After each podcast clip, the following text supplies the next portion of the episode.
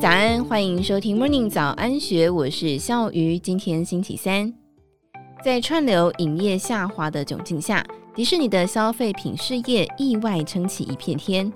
这次《金周刊》透过走访迪士尼消费品大会，解析迪士尼究竟如何布局大中华市场。一个阴雨绵绵的九月午后，走进上海迪士尼乐园，只见园内人潮汹涌，丝毫不受到天气的影响。很难想象，不到一年前，这里才因为疫情封控一片死寂。走出疫情的阴霾，摊开迪士尼今年第三季财报，乐园、体验和商品部门的营收较去年同期成长了百分之十三，营业利润则较同期增长百分之十一。相较之下，迪士尼媒体和娱乐发行部门的表现持续下滑。虽然整体营收仅较同期微幅衰退百分之一，但是扣除营业费用之后，营业利益较同期大减百分之十八。迪士尼的串流空战滑铁卢，所幸还有乐园、体验和商品这块陆上江山支撑。但是要撑起整个迪士尼王国，它靠的不只是乐园门票，还有一个经常被忽略的隐形工程，也就是消费性商品。消费性商品涵盖零售和授权两个部分。零售是迪士尼的自有商店和线上商城，主打品牌体验，营收占比小；授权则是各类角色的授权商品。而这个正是迪士尼稳守江山、不被媒体部门拖垮的财富密码。迪士尼的 IP 版图一共包括迪士尼、皮克斯、漫威、星际大战、二十世纪影业和国家地理六大板块。从食品、服饰、家具到精品等等，光是在亚太地区，迪士尼就跟数千家授权商合作，销售超过万种的授权商品。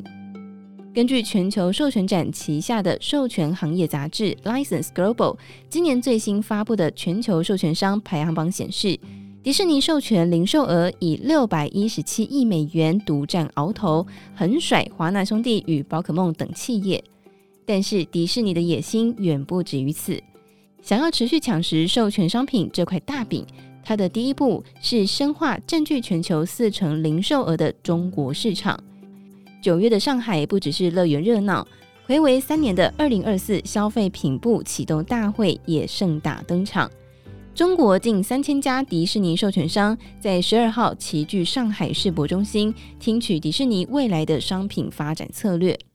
在大会上，华特迪士尼公司全球品牌商业策略执行副总裁 Paul Gitter 强调，中国的消费品市场是迪士尼最看重的业务之一。数字说明一切。他不会言钱在哪，人就往哪去。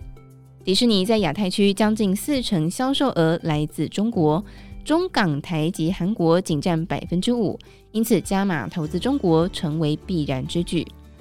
华特迪士尼公司消费品部大中华区及韩国资深副总裁暨总经理林嘉文更是透露，今年迪士尼大中华区及韩国的消费品营收较去年呈现双位数成长。明年也有望延续这股气势，保持双位数的增幅。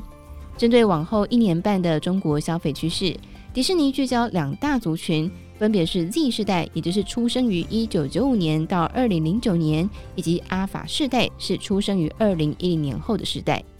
林嘉文观察分析，中国新世代的消费者对创新设计的要求更高了。换句话说，如今的授权模式不再只是把 logo 印到商品上就完事，而是得更讲求故事设计和质感，才能够让消费者买单。尤其 Z 世代偏好能够展现自我个性的商品，举凡丑萌、搞怪以及结合传统中国等元素，更能够激起他们的购物欲望。例如近期《仙履奇缘》当中的反派猫咪鲁斯佛。就是因为一脸厌世的滑稽表情成为新宠儿，相关的授权品如雨后春笋般的涌现。至于阿法世代，迪士尼认为他们会在未来五年成为重要的消费力。根据其调查，大约百分之八十一的千禧父母在消费行为上受到小孩的影响，因此阿法世代将很大程度决定亲子客群的消费样态。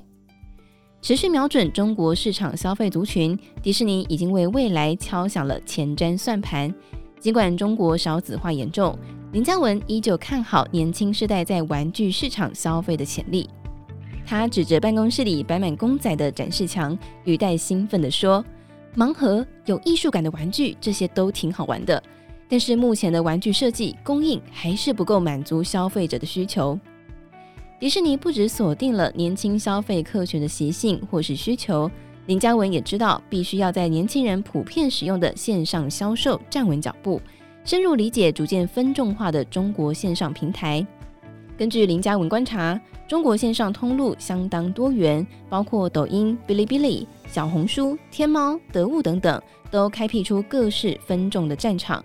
一个人不会看所有的平台，所以他们也可以根据平台的特性去对准受众。举例来说，绒毛公仔在抖音上特别能够吸引年轻的女性购买，家用品、厨具等在天猫上相当受到欢迎，电子用品就要在京东上架。受到年轻人欢迎的时尚潮牌，则会联想到得物。中国每个平台都有自身特色和受众。此外，中国的线上消费者已经从二零一九年的百分之二十五增长到今年大约是百分之三十五。林嘉文预估，未来中国的线上销售仍将会继续增长，迪士尼自然也得加入战局。镜头再转到台湾，目前线上消费者仅占百分之十二。就积极面来看，代表还有百分之八十八没有被开发的潜在客户；但是就消极面来看，也侧面说明台湾对线上客群还不够了解。林嘉文直言，台湾当前的电商通路不如中国明确，看不出每个平台的消费群是谁。打个比方，当提起某某的时候，你没有办法直接联想到它的受众或是特性，也就是说，平台不够有特色。只是做了线上的百货公司，自然也没有办法吸引到消费者。由此，林嘉文建议，未来台湾线上市场应该在两点上着力：一是将更多体验、介绍产品的方式带进电商；二是抓准商品类型，精准行销，洞悉一地市场的消费者品相和通路，是迪士尼拓展授权版图的第一手策略。下一步，迪士尼还要将授权商品卖到全球。这次大会上，林嘉文宣布了一项关键的发展策略，也就是跨境。这项策略是双向的，一方面鼓励厂商以中国为基地走出国门，迈向国际；另外一方面也欢迎外国品牌在中国落地。事实上，迪士尼并非如今才有跨境的策略，举凡日本快时尚 Uniqlo、香港人偶商店 Hot Toys。以及台湾线上服饰 Latif 等等，都曾经将迪士尼的授权商品销往全球。选在今年正式公开鼓励厂商跨境，林嘉文指出，一来是迪士尼对过去深耕中国授权市场十几年的经验有信心；二来是中国厂商们在产品品质、掌握全球消费者的能力上都有显著的提升。眼见市场条件都已经成熟。林嘉文定下目标，要在未来一年半的时间里，让一百家中国厂商走到海外。当前在中国三千多家的授权商中，仅有二十家有跨境事业，也意味着市场有很大的上升空间。他乐观预估，未来五年，中国厂商在海外的业务可能会是现在中国市场的百分之五十，同时本地市场还会继续增长。不过，卖到海外的授权商也不能够随便选。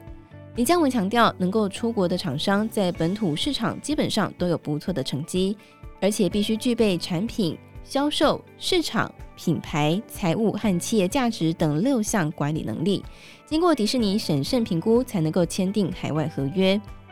林嘉文在跨境策略上的新变革是，除了品牌批发也要带出去。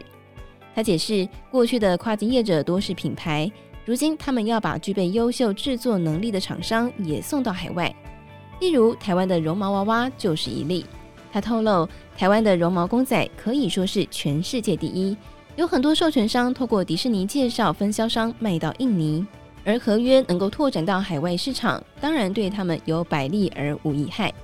林嘉文坦言，对迪士尼寄出的跨境策略，授权商反响热烈，借助迪士尼的推波助澜。有一个品牌早就已经抢在众人之前实现跨境业务，它就是来自韩国的国家地理服饰。